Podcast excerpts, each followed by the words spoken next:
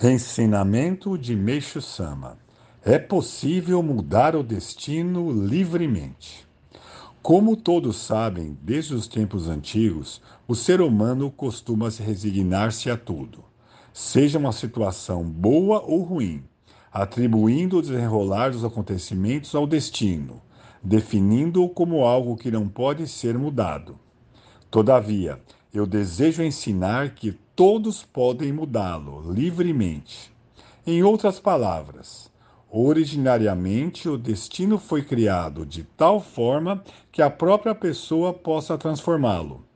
A compreensão deste fato nos leva não só a abandonar a visão pessimista do mundo, mas a encarar este de maneira extremamente otimista.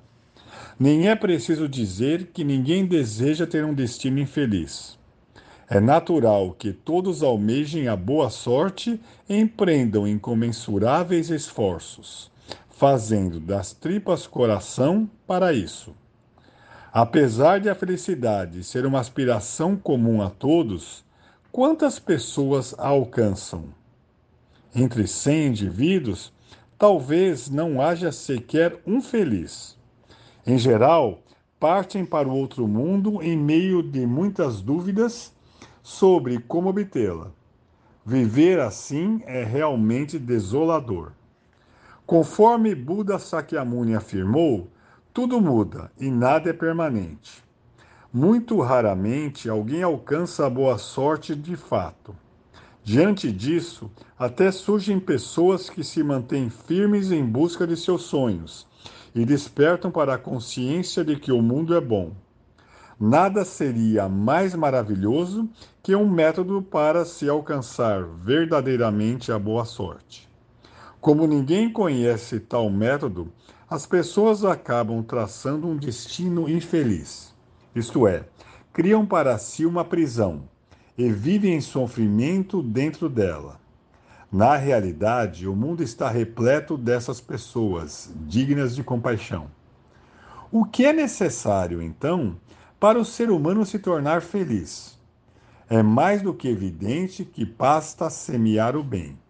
Desde os tempos antigos, há a expressão budista: o bem produz bons frutos e o mal, maus frutos.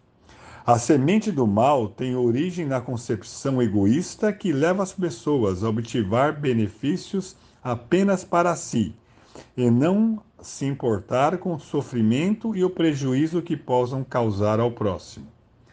A semente do bem origina-se no amor altruísta, de querer alegrar e favorecer o semelhante. Tudo isso parece simples, mas é muito difícil.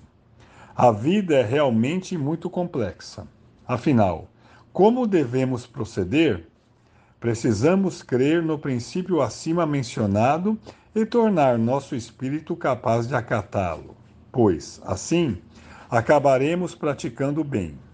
Para tanto, evidentemente, não há outra forma a não ser seguir uma fé. Não obstante, devemos ser cautelosos, pois, mesmo em se tratando de fé, há diferenças entre elas. Obviamente, há necessidade de selecionar uma entre as muitas que existem. Modéstia à parte, a fé messiânica que mais concorde com as condições que citei. Em razão disso, aconselho aos sofredores infelizes que ingressaram em nossa fé o quanto antes. Jornal Eico, número 145, 27 de fevereiro de 1952 e também contido no Alicerce do Paraíso, volume 4.